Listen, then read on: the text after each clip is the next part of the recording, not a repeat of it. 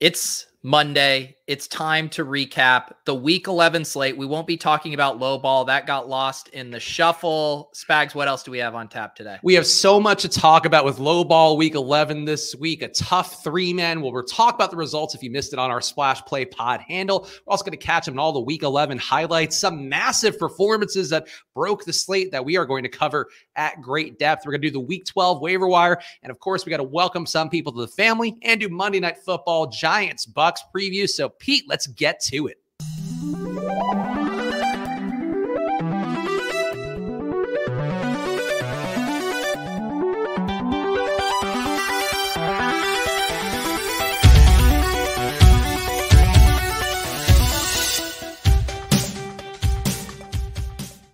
Hello, everyone, and welcome to another edition of Splash Play, the fantasy football podcast for every game under the sun. And once again, I am Chris Spags, joined by your friend and mine, the former low ball king, Peter Overzet. How you doing, Pete?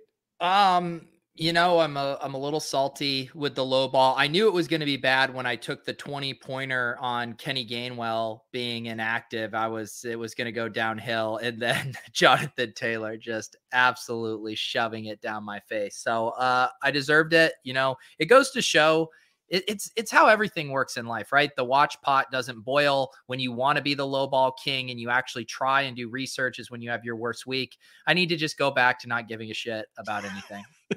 yeah, it is funny though in our low ball lineups, and uh, we can talk about this briefly here. So you got to get the shout out to, of course, the Island Mortgage King himself, Brian Schultz, has proven himself once again to be the low ball master. He has uh, beaten us both here. And Pete, here's where we messed up this week. You played Jonathan Taylor.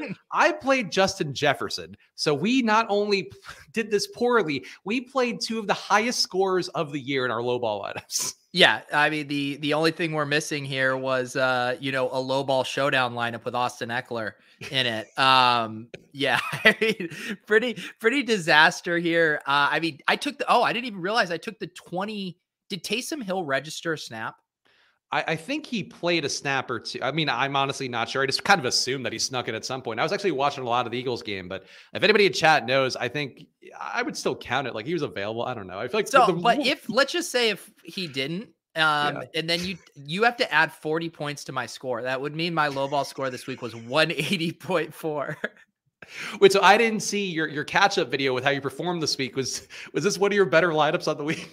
Uh this? Oh yeah. No, this was better. So we did have a nice second place finish with one of our tilt space lineups. So that okay. salvaged week. But on my own, uh, I did not have anything over 140. and that's with a zero at two spots. That's how good Jonathan Taylor is.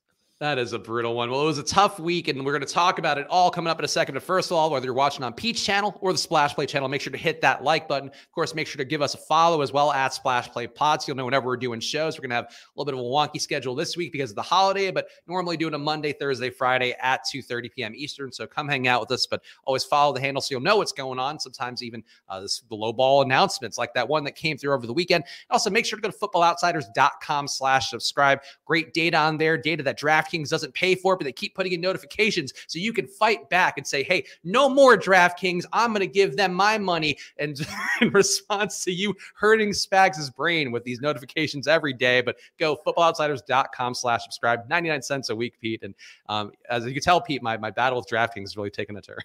No, I, I, mean I like it. I, I, like the idea of this heightening every week until you're, you know, threatening them and it gets very litigious just with the natural plugs in this show.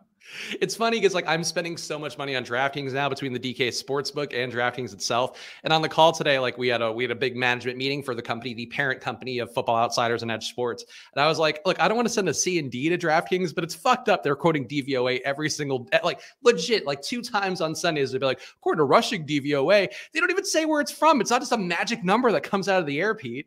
Um, sounds rough, uh, but uh, speak. Hang on, uh, not to get distracted, but how is your how is your sports betting been going? I mean, you dropped a huge NBA prop bet card in the in the mm-hmm. Discord mm-hmm. last week. Uh, how how's it been going? So yesterday, I will admit, was a bit of a beating. Um, overall, up 3.2%, was up 15% going into yesterday.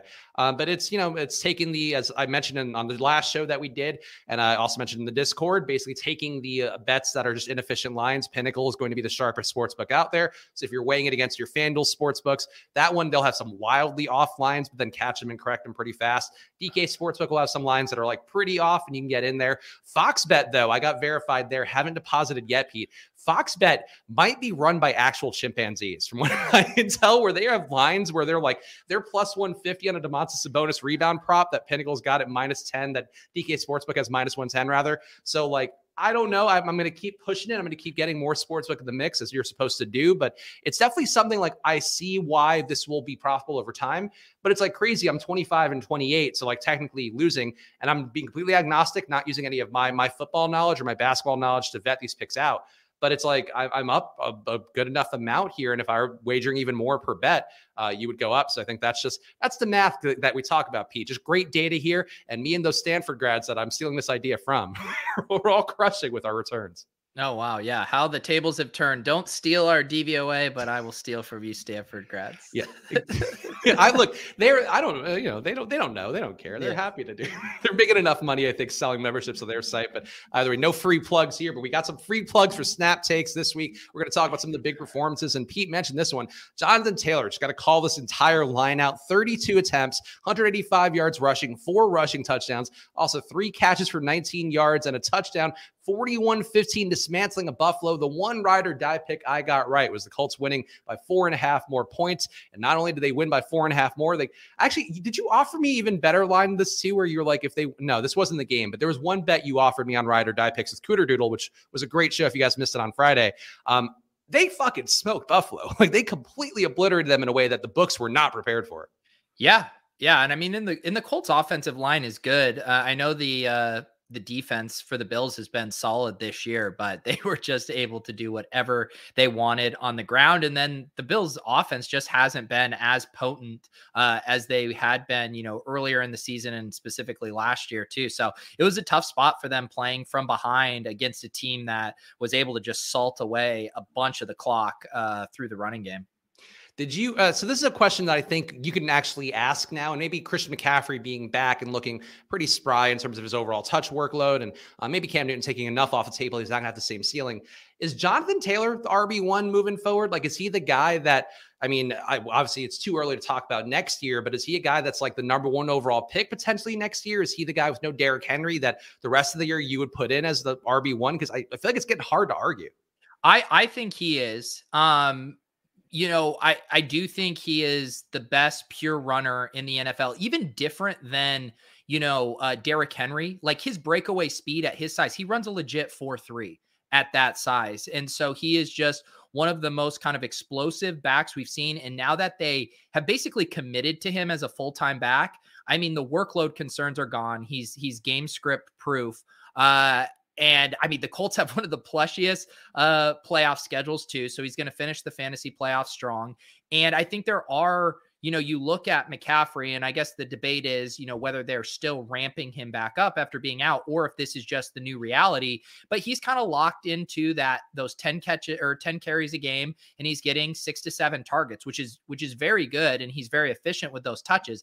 But we're not seeing like the 25 plus touch games from him that we used to see. And he honestly barely got there on Sunday. He caught that touchdown pass. It was a really nice play. And I hate doing the thing like, well, if you take away his touchdown pass, he actually wasn't. But just from a pure usage standpoint, uh, I do think I would prefer Jonathan Taylor straight up rest of season. And I do think you're looking at the de facto 101 uh, in drafts next year.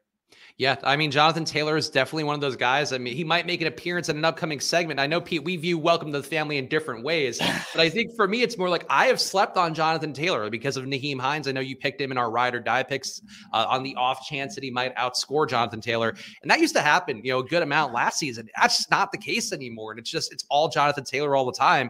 And I think you know, coming to drafts, definitely some of the best balls I did.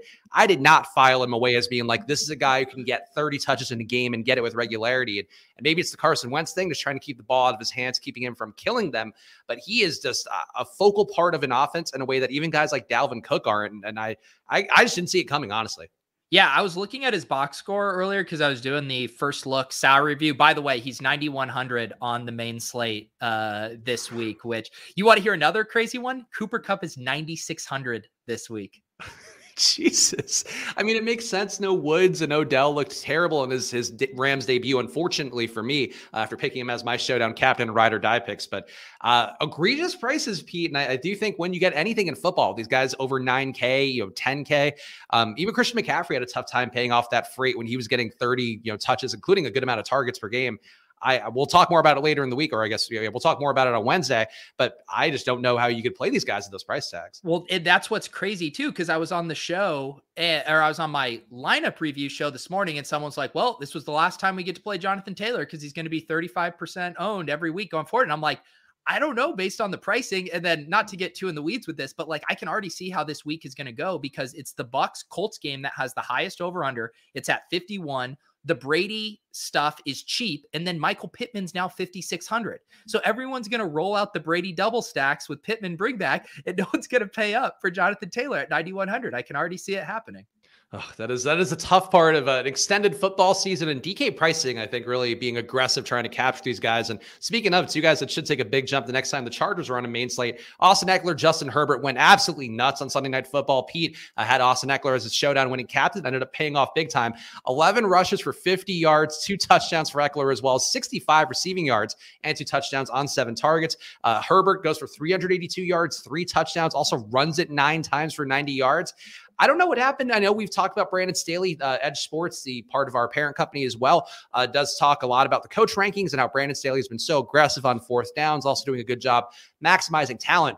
But the Chargers, if they can figure this out and get this kind of production regularly, Mike Williams also getting some big plays, getting going finally after a, a rough few weeks for him the Chargers are a really tough team, Pete. That I don't know. I don't know if they will capture that ceiling week to week, but aggressive play calling and figuring out that you just got to really bank on Herbert and Ekeler, and also you know Mike Williams and Keenan Allen. There's a lot of ways they can beat you.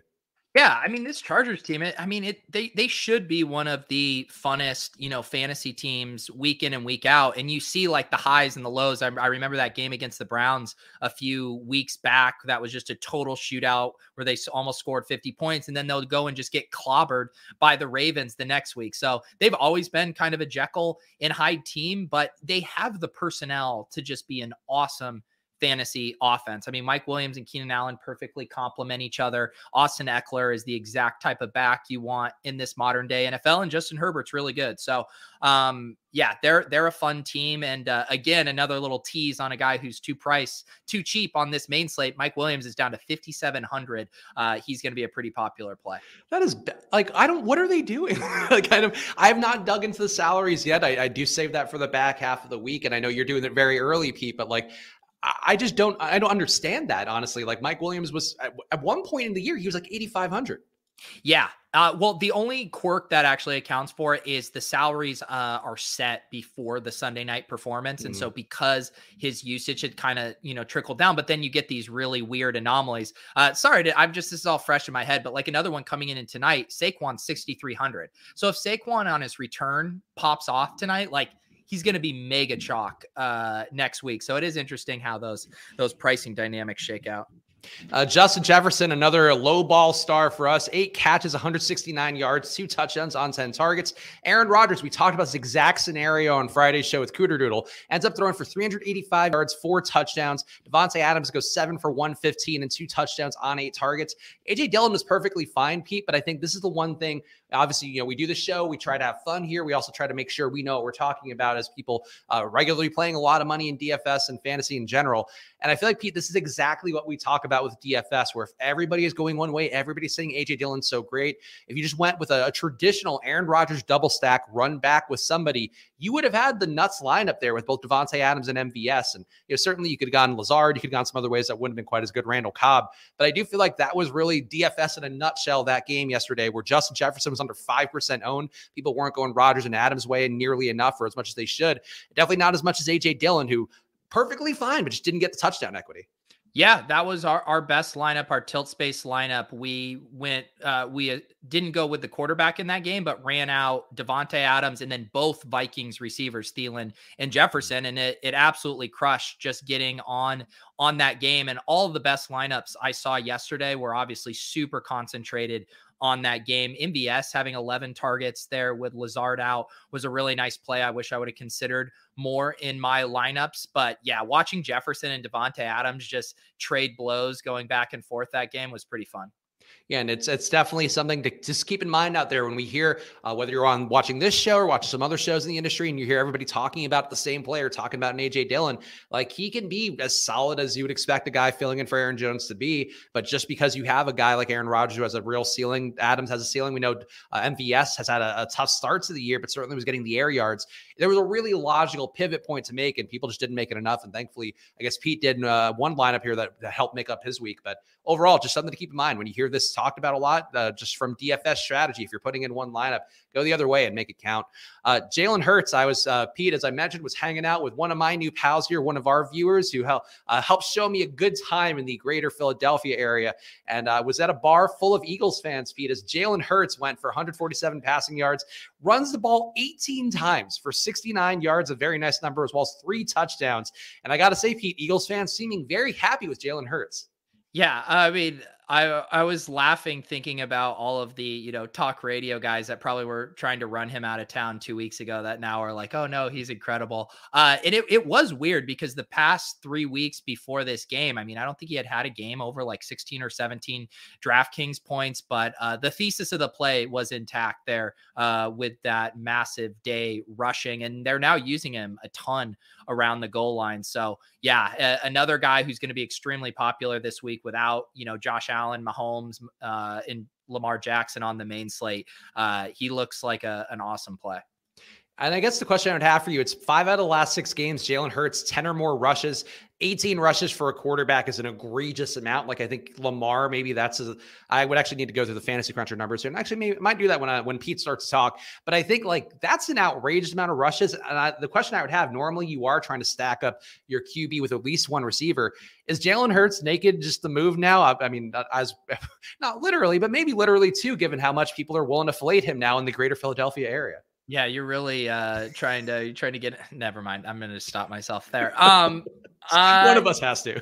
I think you just have to be price sensitive. So I thought Devonta Smith was priced up too high heading into this week, but Goedert looked actually pretty good to me. Um, and he was also going to be low owned this week because he had the concussion uncertainty. So I thought in that situation it made sense. But I do agree with you in general. He is not a guy you have to force the double stack. If you don't like how the prices and the ownership is shaking out for those guys, you could definitely run him skinny and or naked. And I also think there's a lot of now good uh, teams where it makes sense to do that. Like the Vikings are the perfect example. I that our best lineup had Huntley, where we just fully punted it off at 4100, and then jammed in those high end guys. So swapping in Hurts over some of those more you know statue cheap pocket passers, the Matt Ryan types, if you're you know wanting to stack up Falcons, I think that stuff is incredibly viable. Yeah, being aware of the rushing equity. And uh, I was, I remember that there was one Lamar outlier day. So for the most part, that Jalen Hurts day would be higher than everything else Lamar has. But he did run 21 times for 120 yards against Minnesota a couple weeks ago. So that is uh, Lamar still running more than anybody else out there. But when you see those numbers, you just got to know these guys have the gigantic ceilings. Uh, know, just getting there on their feet can be something that's very noteworthy. And it happened yesterday for Jalen Hurts. Um, last note for me, and uh, Pete, you might have some more you want to talk about, but Elijah Moore, the breakout game, I think you put him on the thumbnail, eight catches, 141 yards, and a touchdown on 11 targets. They did lose 24 17 to Miami uh, to a very unimpressive first half, ended up salvaging, thankfully for me, down the stretch, not quite enough to get into the Milly Maker winning lineup. But I guess the question I'm going to have for you in this one, Pete, is Joe Flacco going to be worth playing if Zach Wilson misses more time? I was watching some of the broadcasts. They were saying that they might just not want to play Zach Wilson, given that he was running pretty bad prior to that injury. Clearly, they fell out of favor with Mike White really fast. Flacco looked not bad. Certainly didn't get the win, but was doing enough.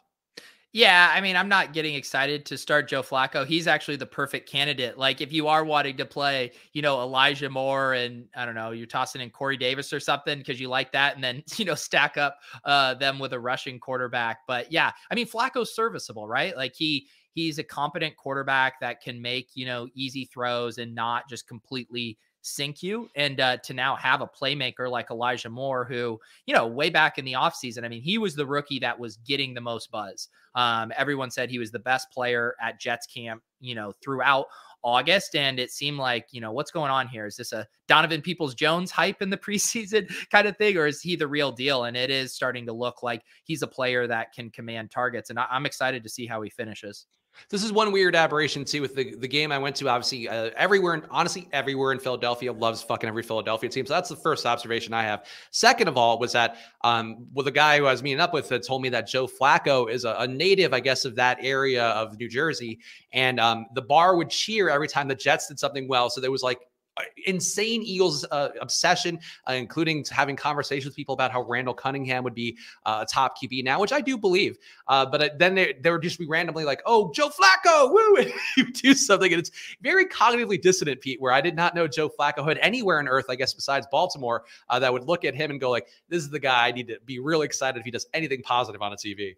Yeah, I remember I had in in college some was he I'm trying to think if that was if he was playing, yeah, that but I had some guys from Delaware and he went to mm-hmm. University of Delaware and they were just like big Joe Flacco guys. So I think that entire corner of the eastern seaboard uh, will forever love uh, Joe Flacco. And of course, you know, your former colleague, uh, PFT commenter, you know, uh, cementing him as a meme as the elite Joe Flacco. That just never seems to die.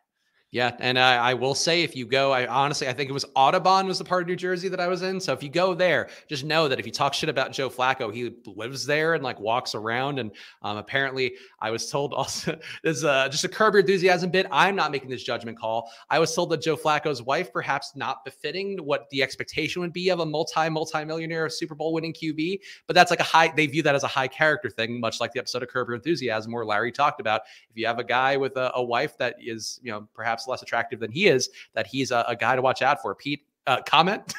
Um, no, my last my last comment is why are you still being so sneaky with this splash play viewer who took you out? Do I know this person? I I think they're in your deposit kingdom, but I don't know if you know them that well.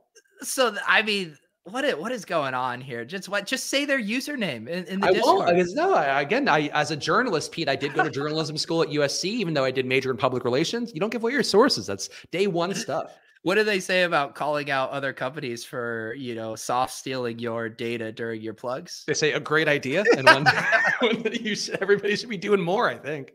All right, I'll keep hunting. Reveal yourself if you're the one fucking taking spags out on the town. Tell me where you're gonna swing by Boston and take me out to brunch. you have you have your own legal alternatives there, Pete. Some of us have to work within the systems that our states are giving us. Uh, do we want any other notes for yourself? I feel like I tried to just keep it to the big stories this week, but there might be something more native to you that you want to bring to the people as a snap take.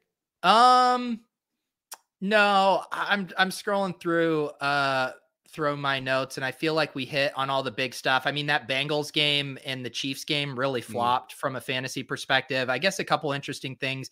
I, I, thought maybe Darrel Williams was hold on to his job a little bit more, and CH kind of just came right back to the role he had. So the team is not throwing in the towel on CH, despite you know uh, Darrel Williams looking much better in in his absence. Yeah, that, that, Cowboys effort was not the most inspiring for me as somebody that's mostly not rooting for them and definitely not rooting out loud while in Philadelphia area establishments. But I was definitely pretty bummed at that one. The Lamar thing was also a weird one too, like last minute. I mean, Marquise Brown was ruled out. He was my uh, one of my ride or die picks, swapped into Rashod Bateman. Um, I didn't see Bateman's ownership, but I know he was probably going to be pretty chalky. But that game was overall just kind of an odd one, and I, I felt like the Ravens didn't look much worse. And Devonta Freeman is like a very resurgent player in a way that I feel like a lot of NFL NFL teams could have used him. Yeah, JJ had a stat that I put in the newsletter. His first four games, 2.7 points per game. Over the last five games, uh, 13.9 PPR points per game. So, yeah, he's coming on uh, pretty solid. They don't seem to uh, have any interest in using uh, Ty'Son Williams. So, yeah, Devonta Freeman uh, is going to be a solid play down the stretch. Yep. So that that sums up week 11 pretty well. And if you guys have anything else, feel free to drop it in chat. People also claiming uh, credit for being a big Spags guy, offering me uh, to be clear that it's, it's, not anybody in the chat, Pete. The mystery will have to remain for you forever. You'll never know who's who's being nice to me on the internet in real life. Yeah, I'm over it. do you want to do the waiver wire or do you want to do welcome to the family first? Yeah, that this is the problem with the welcome is it kind of like intertwines with all of our our recap our waiver wire? There's lots of moving dynamics here. Um i think we do i think we do welcome to the family Spags. All right well the good news pete is there's always a pizza box ready in my houses where i still don't have my my bit material still don't have my hat and my my mafioso tie but it's time to welcome people to the family. And pete do you want to play your intro first or do you want me to do the lead up? No no no guys we have something very special it is time for Welcome to the Family. Welcome to the family, CD. Chepale, what balls on this guy, huh, Shit, he's gonna take an eternal dirt nap any one of these days. Get out of here with this shit. Lauren the Ferrari back in my garage. Welcome to family. I'm gonna welcome you to the family. Get in here. Get in here.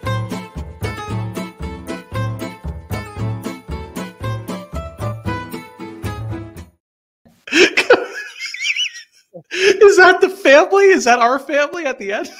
I mean, uh, the, the, next step is to photo uh, Photoshop our faces onto you know, Mario and Luigi. Did you make this, or did you have one of your no, one of your underlings?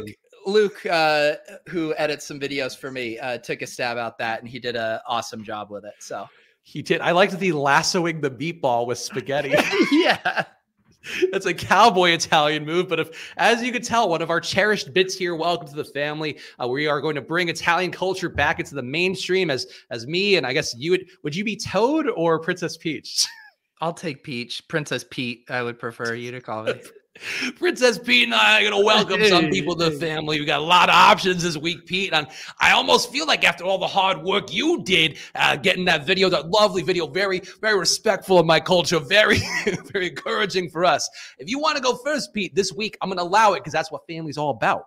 Yeah, yeah, yeah. No, I appreciate that, Spag. It's always hard to know which kind of version of the Italian accent I'm gonna do when I start talking, but I kind of roll with it. Sometimes you end up talking like an old lady. It just what fucking happens, okay? But I want to welcome someone way off the board here. I guarantee you got a list a mile long of people you want to welcome into the family. This guy's not on it. This is a Pete special, a gem, someone who's coming in, and this is one Mr. Trent Williams. Okay, I know fantasy very upset. They want to welcome Jeff Wilson Jr. They want the fantasy points, but my guy, this offensive tackle, 450 pounds of fucking meatballs just bursting from his gut. They run, they're running fades for him in the end zone. Spags, it's the most beautiful thing I see. We need to destigmatize big guys not getting targets in the end zone. Trent Williams, you're a receiver in my eyes. Okay, it's a very slimming look on you. Please never change. Welcome to the family. Goodness, no kisses through his helmet. I feel like that's usually the thing you like to open up with. You kissing guys through the helmet because that's just part of part of Italian culture. Nothing sensual about it. Here's the thing, okay, about the kissing is I started kissing all these guys and then they left the family. They said they didn't want anything to do. So I'm trying to tone down. I'm trying to get to know them. In a few weeks, I'll be sticking my tongue down Trent Williams' mouth. Rest assured is very consensual kisses in 2021. That's a very important part of being in the family. Speaking of guys, I'm going to welcome the family. This guy, I've been touting him all year long. Actually, no, I've been not touting him until this week. And then I was like, finally, he's due. Elijah Moore's less is more this week for both him and Rondale. Two guys coming through in major ways. Joe Flacco, a true paisan, big bushy eyebrows. That's what we needed to unlock Elijah Moore. Didn't need pretty boy Zach Wilson with his mother who's so maron, super annoying she is, huh? Give a kiss on the which will turn into TikTok videos. But Elijah Moore, Joe Flacco at QB finally comes through. And I think, Pete, after you've been touting this guy all the all the while until the cows came home, he comes through here. And I think as a result, we got immediately give him give him some kisses because he wants them. He's so excited to be a part of the family. You know what yesterday was like for me? It's like when grandma's cooking that spaghetti and meatballs because, it's DJ, it's Elijah, it's Rondale, it's Grandma more, more, more. Okay, that's what was going on. All the mores hit yesterday. I love the call, Elijah. You're a beautiful man, and uh, if Spags was a gentleman, he'd offer to give you the biggest wet kiss of your life. Mm, a real, you slop it on. You get a little of that gravy in your mouth, and you just go kiss it. Go to town with some kissy kisses.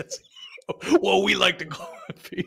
Pete, you got another guy you want to offer oh, up to the family? guy, all right. I got a guy everybody talks about. They're Davante Adams. They're Justin Jefferson. But how about Marquez Valdes-Scantling? This guy's like a gazelle prancing down the streets of Venice, which is an image that everybody should have in their head. It's a classic, timeless image. He had 123 yards, one Cuddy, 10 targets. 10 targets. This guy is not a situational deep threat. This man deserves targets like he deserves a nice slice of za fresh off a Grammy's oven here. We're celebrating with the family. An Italian Christmas is coming true for Marquez Valdes.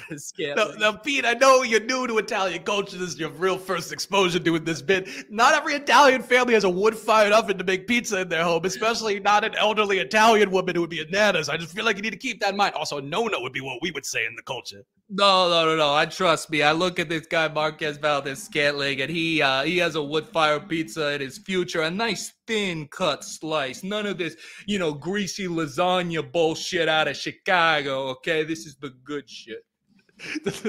Chicago, known for their lasagnas, of course, famous Chicago native Garfield brought it to the populace there. Dude, have you ever had Chicago pizza? No, that's fucking lasagna. Okay, it's a disgrace. Give me the thinnest slice. I want it to basically melt in your mouth. I want it to be thin as paper. I don't know. I feel like Al Capone like the nice bready pizza. Maybe he's one uh, an Italian guy we like to hold in some degree of esteem. Uh, for me, you give me a pizza crust that's like sitting on a couch. That's the kind of pizza I want to eat over in Chicago. It's true. It's true. Hey, hey, this is actually something I breaking news here. I did happen to uh, get something done, and uh, let's just say Jamal Agnew's sleeping with the fishes now. Okay, it's time for my beautiful baby boy Laviska to finally get four targets a game instead of three.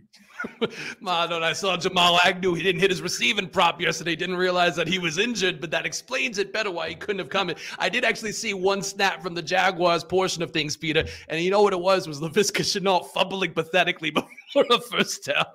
Please don't talk about that. That was not. And then he redeemed himself, okay? And now he's going to be a league winner. I got another guy to welcome to the family as well. Of course, they've got the red of Italian of Italian culture in the flag. You got the white here on this box. But you know what? Another green player is what I'm going to bring in. Jalen Hurts, and I'm not pandering to the locals here. No, no, no. I'm saying this guy, he's money, and that's why he's got those Kelly Green uniforms because he hurts so good time and time again. 18 rushes. You don't see that from a QB very often, Peter but we saw it yesterday, and I think that's the kind of thing you could see every week because clearly Nick Sirianni, another fellow Paisan, not on, he's going to Jalen Hurts. He's saying, you know what? You can't throw this ball. We're not even going to try. You just run over and over and over again. I don't care that you're 150 pounds. Just keep running the ball, and there's no way that's ever going to stop working, Pete. He's too goddamn good, Mano. No, it's not bad. It's not bad. But if you're going to welcome a greenie to the family, how about Miles Sanders, dude? Because I'm looking at these winning Milly Maker lineups. I don't see Jalen Hurts in it. No, I see Miles Sanders. You might say he only scored eight points, but hey, the thesis of the play was he allowed you to win a million dollars. Welcome to the family, Miles Sanders. Miles Sanders, welcome him back, taking some Jordan Howard touches away, and that's what we would like to see. Peter, anybody else you got here? Should I go spin my pizza box? And ah, no, it's hard to keep it right. I broke the pop filter, Mamma Mia. No, no, no. Let's go to the waiver wire. Oh, let's go to the waiver. Pizza box down and seen, and then also the pizza pop filter. Not, I got fucking crumbs everywhere. I should have cleared out the pizza box like I did in the hotel. I didn't think of that. Uh, do we want to have the intro also serve as an outro to bookend, or do we want it to just serve as an intro? I mean, you had uh, was it Luke who did it for you? Yes. So it, Luke did the hard work. I feel like let's play it one more time.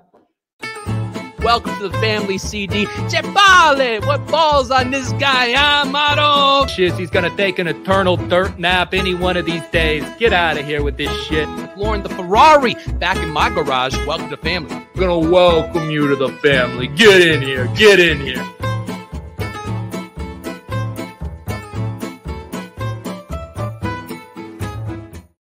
It's just the two toads Why are there two toads? Like what Luigi couldn't get in? I I don't know. I didn't I didn't look into that. I'm glad though that we you, you Luke's did did the hard work. I presume you gave him a little bit of money under the table there, as we like to do in the community, and then we were playing it twice. We're gonna fucking run yeah. this. The, play it one more time. Why not? No, no, no. We'll we'll say we gotta. I, I say it's the intro and the outro every Monday. We can't, you know, can't burn it down too quick. Oh, honestly, I feel like some of the old old uh, like shock jock radio shows I'd listen to, like I feel like Opie and Anthony before they fucking both went off the rails, like they would just play a bit ten times in a row, and part of me just wants to do that. just for the sake of. Just ruin whatever goodwill and enjoyment the people had just by, by making their eyes bleed watching it over and over. That's what the art is about. Off feet, but it is time. Of course, we got to do the waiver wire snake draft here because uh, it's because the pickings are slim here heading into week 12. But uh, some people out there, maybe some buys, maybe some guys you don't want to play on Thanksgiving. I, don't, I know you put this in the Fantasy Life newsletter, Pete, but uh, from our pal Roto Pat over at NBC Sports Edge, Pat Daugherty, uh, what was it like a minus 72 plus minus for the teams that'll be playing on Thanksgiving this year? Yeah, exactly. Yeah, the teams playing on Thanksgiving went 0 6 with a minus 72 point differential. So that is pretty brutal here, but that's what we're facing. So you got to go to the waiver wires perhaps to get away from some of these ugly matchups that'll be going on on Thanksgiving Day. But we're to go pick by pick here. And and Pete, I feel like there's some interesting plays, though. I do think the road of this article we always consult with uh, from our good pal Sean Wallace, who I actually I don't know, but I presume he's a good pal because we, we reference and plug him every week. Um, I, the numbers here, there aren't a lot of guys above eighty percent availability. You got back in because Yeah, I did. I figured out. I don't know why the password didn't work. Oh, okay, time, so but- maybe it was user it, might, error. it could have been user end. error, perhaps. Yeah. No, I actually changed the password to get an advantage, and then when I felt so sorry for you, I changed it back so you could get it. a classic Pete bit, spiteful Pete. That's what we call you behind the scenes. But uh, do we want to maybe lower the percentage of leagues that guys have to be available in? Why? Well, why is Elijah Moore still rostered in forty percent of leagues? People were people were still stashing Elijah Moore. I, I guess I just felt like there weren't a lot of guys that are actually good uh, that are available. I mean, this is this is what I would say. Mhm. And if if the issue is we feel like it's slim picking, if we don't lower the threshold, because then it just makes it less actionable. It just we do less rounds. Okay, right, you know that's fair. All right, well, I think we can get through. I think we can. Um, what MV? All right, I guess I'm gonna go first here. Oh just as a- yeah, because you're gonna take NBA. There's one obvious one that I'm a little baffled by now that I'm seeing the number here again. This RotoViz article uh, from Sean Wallace to be a great one to help your Sam Wallace, right? I'm, I'm saying I got the wrong name here. Yes. Um, from Sam Wallace here, not Sean Wallace. If I were a good friend, I would know that his name is Sam Wallace. But MVS, uh, after that day, we talked a lot about the air yards not paying off. And I do think that MVS, there's clearly a role for him here. And uh, I don't think I'm expecting him to always have that many targets to even get that many catches on the on really four catches for MVS is asking a lot. But at this point, if you are struggling at receiver, if there's days where Davante Adams gets double coverage, Aaron Jones misses a little more time than expected, I just feel like we could see one or two more big MVS games coming up in the next month. And I think to me, that's worth taking a flyer here. And he just should be available in a less than 3% of leagues. I think that's a, a crazy amount here in the RotoViz article. So I'll say to me, Pete, I think it should be MVS number one pick this week. All right, I'm gonna uh, show you what a great fantasy analyst I am because I'm not even to use a pick on here for my second pick. This is how I am going to be so resourceful on my own. So Michael Carter left with an ankle injury, and kind of the vibe I got from reading the reports is that this could be, you know, one to two week kind of absence thing. And so I'm going to say Ty Johnson. Um, he has been catching a lot of balls, even when Michael Carter was starting to play well. He had a game where he had eight targets just two weeks ago. So I think Ty Johnson would catch a lot of balls uh, from Joe Flacco as kind of the check down guy if Michael Carter were to miss. And I think he's a pretty good speculative ad just to see how the week progresses. And uh, he would be a great PPR start if Carter is out. No Tevin Coleman, huh? You know, he's not going to get dusted off. We need, I mean, I, sure. If you're in a if you're in a six team standard league uh, and you don't get points per reception, go for it. All right, you get the turn here, of course, because we are doing snake draft style. So who else would you take here for the waiver wires in week 12?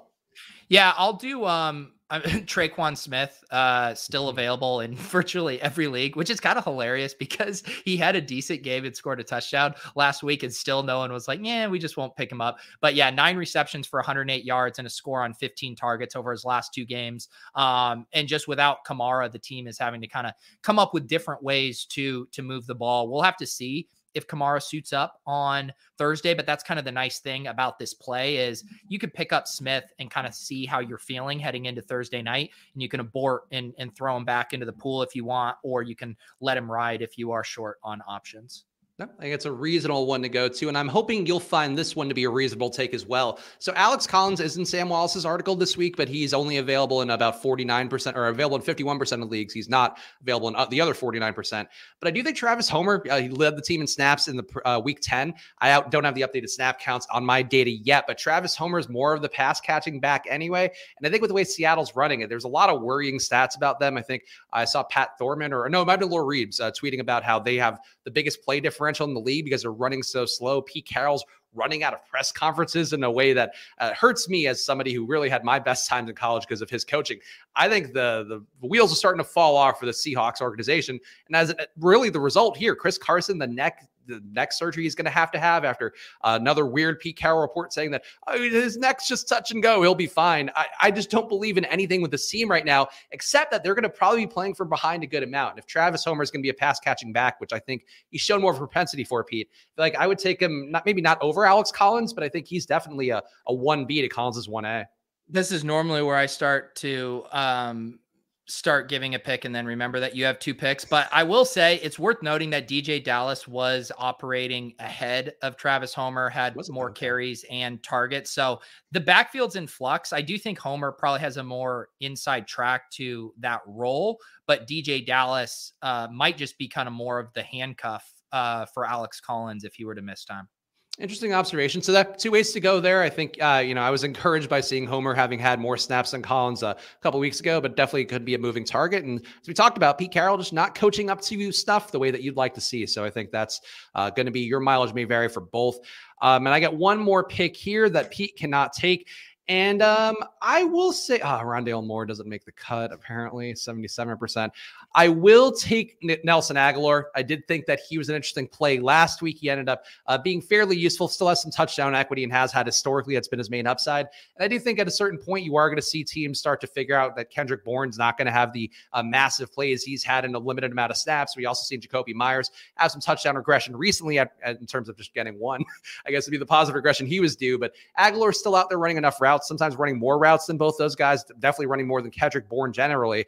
I feel like Agholor uh, needs some more positive game scripts for the Patriots because they will run out that clock if they can. But if they're behind at all, or if Mac Jones puts them in a bad situation, I feel like Agholor is more useful than he's currently being owned. It seems like he's available in 87% of leagues, which uh, just too high to me. Um, yeah, I don't mind that. Uh, all right, I will do. So it's gross, but I'll, I'll say Trey Sermon. Um, you know, I, he the team clearly doesn't trust him. You know, he's been a healthy scratch. Uh, they drafted him highly, and it just doesn't seem like it matters. Um, but if Eli Mitchell were to continue to miss time, they did give him um, 10 carries. And they also were using him a little in the past game. He had kind of a wheel route down the sideline where he wasn't able to haul it in. So, Trey Sermon, uh, the reason I don't mind betting on it is kind of two reasons. One, we do see the late rookie surge a lot of times. And two, Shanahan has just been very fickle with kind of his usage and how he feels about these guys. We saw it with Brandon Aiyuk, where it's like we thought he was never going to get out of the doghouse. It could just be a lost season. And now Brandon Aiyuk is playing basically all the snaps and producing fairly well. So I do think with the 49ers in particular, the light switch could turn on quickly. And so for that reason, I think Trey Sermon's like a decent stab just with how much kind of uncertainty there is in the backfield.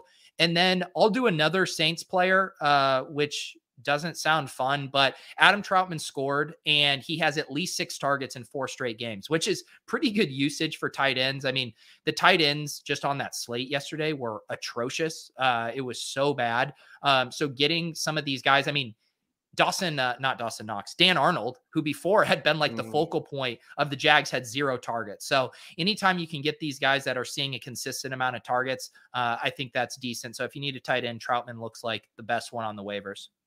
No, I think it's a reasonable one. And Trevor Siemian, for whatever it's worth, this seems to hold on to this job in a way that I wouldn't have expected given the historical uh, love that Taysom Hill's gotten. So uh, if you see him in there, I think that you'll probably see more throwing, and that's certainly going to could benefit a guy like Trautman. Uh, with nobody, there's no reinforcements coming with Michael Thomas out for the rest of the year. Um, I guess uh, I get. Do I get one more? Did you took two there, right? Yeah, you took two. I did too. Um, all right, so I get one more pick here. And this is where it gets ugly, Pete. Not a lot of guys jumping out. It seems like Jack Doyle's here on this article. I don't, I don't think that's a way that I would want to go. Um, I would take a flyer on Tyler Johnson right now. I feel like the Antonio uh, Brown stuff is weird enough, and Tyler Johnson still not uh, certainly didn't prove that he deserves more run, given that Antonio Brown was clearly much better in the same role that Tyler Johnson's had. But he's available, and I do feel like there's some pathway where Gronk coming back in today, maybe the back injury doesn't quite get to where it needs to be, and Antonio Brown, if that Vax card is fake, uh, there's been enough signs that maybe it's not the case, and perhaps that personal chef reported him to the media uh, was actually just snitching in a way to make him look bad, and it's believable enough because Antonio Brown. But do think if Brown ends up missing more time, he's also old enough that it's possible you just see a missed time. And and Brady too. We talked about it a few weeks ago. If Brady's chasing this MVP, you can find him just continue to pass in spots where normally the Bucs probably wouldn't pass. I think that could benefit a guy like Tyler Johnson if things break the right way. But you know, it's kind of slim pickings. I feel like, and I'm stretching here for Tyler Johnson. Uh yeah, I don't I don't mind it. Um he's priced up on the showdown slate tonight mm-hmm. at uh at 5000 and you know, kind of the thesis with the Bucs wide receivers too was like if one of them ever got hurt, you know, things would really condense and then we see that with Godwin and Evans. Um so if AB misses in the same way, it's like okay, you know, you know, or uh, Chase Edmonds is down. Now, who's the backup to James Conner? You know, I think in that same regard, you think of Tyler Johnson now as the handcuff, where if you had both of say Chris Godwin and Antonio Brown out, like all of a sudden Tyler Johnson is running every single route as the Chris Godwin. So I think I think of him almost like a handcuff wide receiver where you probably wouldn't do that in a lot of situations, but the Bucs are probably one of the few passing situations where Tyler Johnson would be, you know, a top 30 wide receiver each week if both AB and another one of those wide receivers were out. Yeah, I often talk about my color coded spreadsheet that I still use and develop and, and whatever. It's been a good way for me as a host over the years to always look and reference things. And uh, Tampa Bay, in terms of their pass rate, 65.3% of the time they are passing. That is about as green as can get, which means that they're doing that at a rate that not many other teams are even close to. And I think uh, that's going to continue here. And Tom Brady clearly proven a point and still an MVP favorite now for good reason. That could benefit a guy like Tyler Johnson. Um, also, FF Doom in the chat saying, imagine playing Dan Arnold over Master John Bates. That is true, Pete. You did tout John Bates, and while he didn't score the touchdown that Nana Pete would have liked on the uh, on our forecasting show, our low probability crystal ball, uh, he did outscore Dan Arnold. So Master Bates looking pretty good.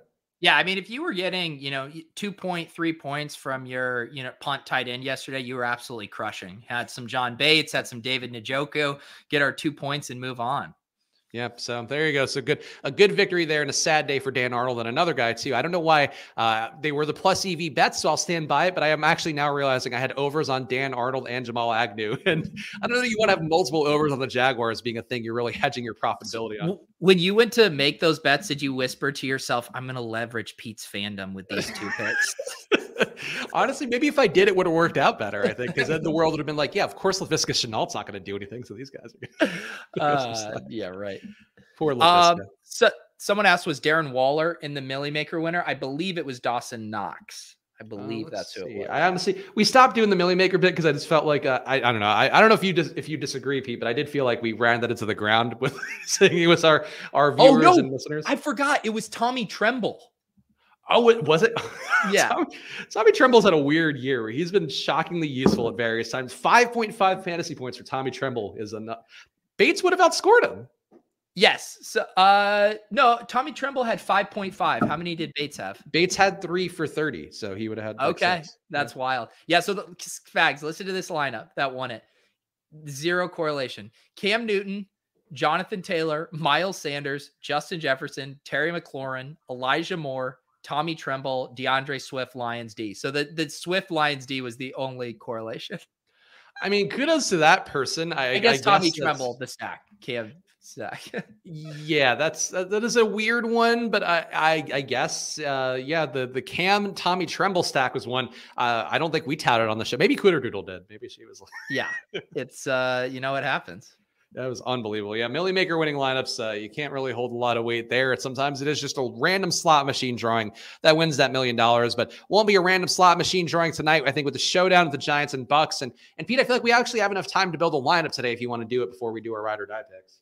I'd love to. I'd love to find a lineup, uh, a contest rather, that is priced proportionately to how confident I will feel when we press submit. So I presume you're going to put it in the the hundred dollar, the the two hundred dollar spy. Is that is that a thing? Let me see what we got here. Um, all right, I found a good one. I think this one is, is pretty good. petty? So, is there? Oh No, I I would I would do the dive. I mean, this is this is more of a quarter jukebox. No, let's let's let's get some let's get some decent stakes on this Spags. okay, good. I mean, at least like a play action would be. I feel like a- I already backed those two. We'll do the three dollar play. action. All right, the pylon works. So a single entry lineup is what we'll be building here, and then we'll give our ride or die picks. And I a single entry, Pete, I think is going to be uh, a lot of people playing Tom Brady at captain. So I'll let you go first here. Who would you want to go with your first slot? um, you're gonna let me have captain? Yeah, I mean, or you could pick a utility if you if you so desired. That's really nice. That's really nice of you. Um, the show's all about. That's why you're my Princess Pete. please don't. Please don't. I'm gonna do. I'm gonna do Chris Godwin captain. Okay, that's an interesting one. Chris Godwin looks like he'll be the second most owned according to Osmos captain ownership projections, but still less than Tom Brady. Tom Brady only 14.2% according to Osmo. I don't know what Run the Sims has. Actually, I guess I could pull that up too. Yeah, But that's pretty low for Brady, I would think. Yeah, the the best leverage captains that when I ran this stuff earlier, uh, and why I don't know why I didn't put them in, but Danny Dimes and Kadarius Toney actually look like the best captain plays right now relative to ownership. That is an interesting one. I'm I mean, changing it. I, I got to stick to the Sims. I'm going Danny Dimes. Okay, I like that move actually. I mean, I was it was going to make my utility pick pretty obvious that Tom Brady has to be in there, but um, let's let's hold off on that one so I could get at least one guy who's somewhat fun in. And uh, let's see which Giants receiver because we got to probably have at least one receiver. Um, Toney. ugh. I guess I'll take Kenny Golladay as my as my receiver here in the utility spot in the flex spot. Well, I think we can. I think we can definitely stack up to uh, pass catcher. So I'm going to toss Toney in as well. Jones, right. Golladay, Toney. And let's do the obvious. I, Tom Brady to me has to be in this lineup. I just I find it hard to believe he's not in that winning lineup. All right, Tom Brady. We're gonna have to save uh some money here. Um, let me see who's popping in the Sims. Uh, you know who's showing Kyle up? Rudolph. no, we need we need Bucs p- pass catchers. Let's do uh let's do Gio at eighteen hundred to save some money.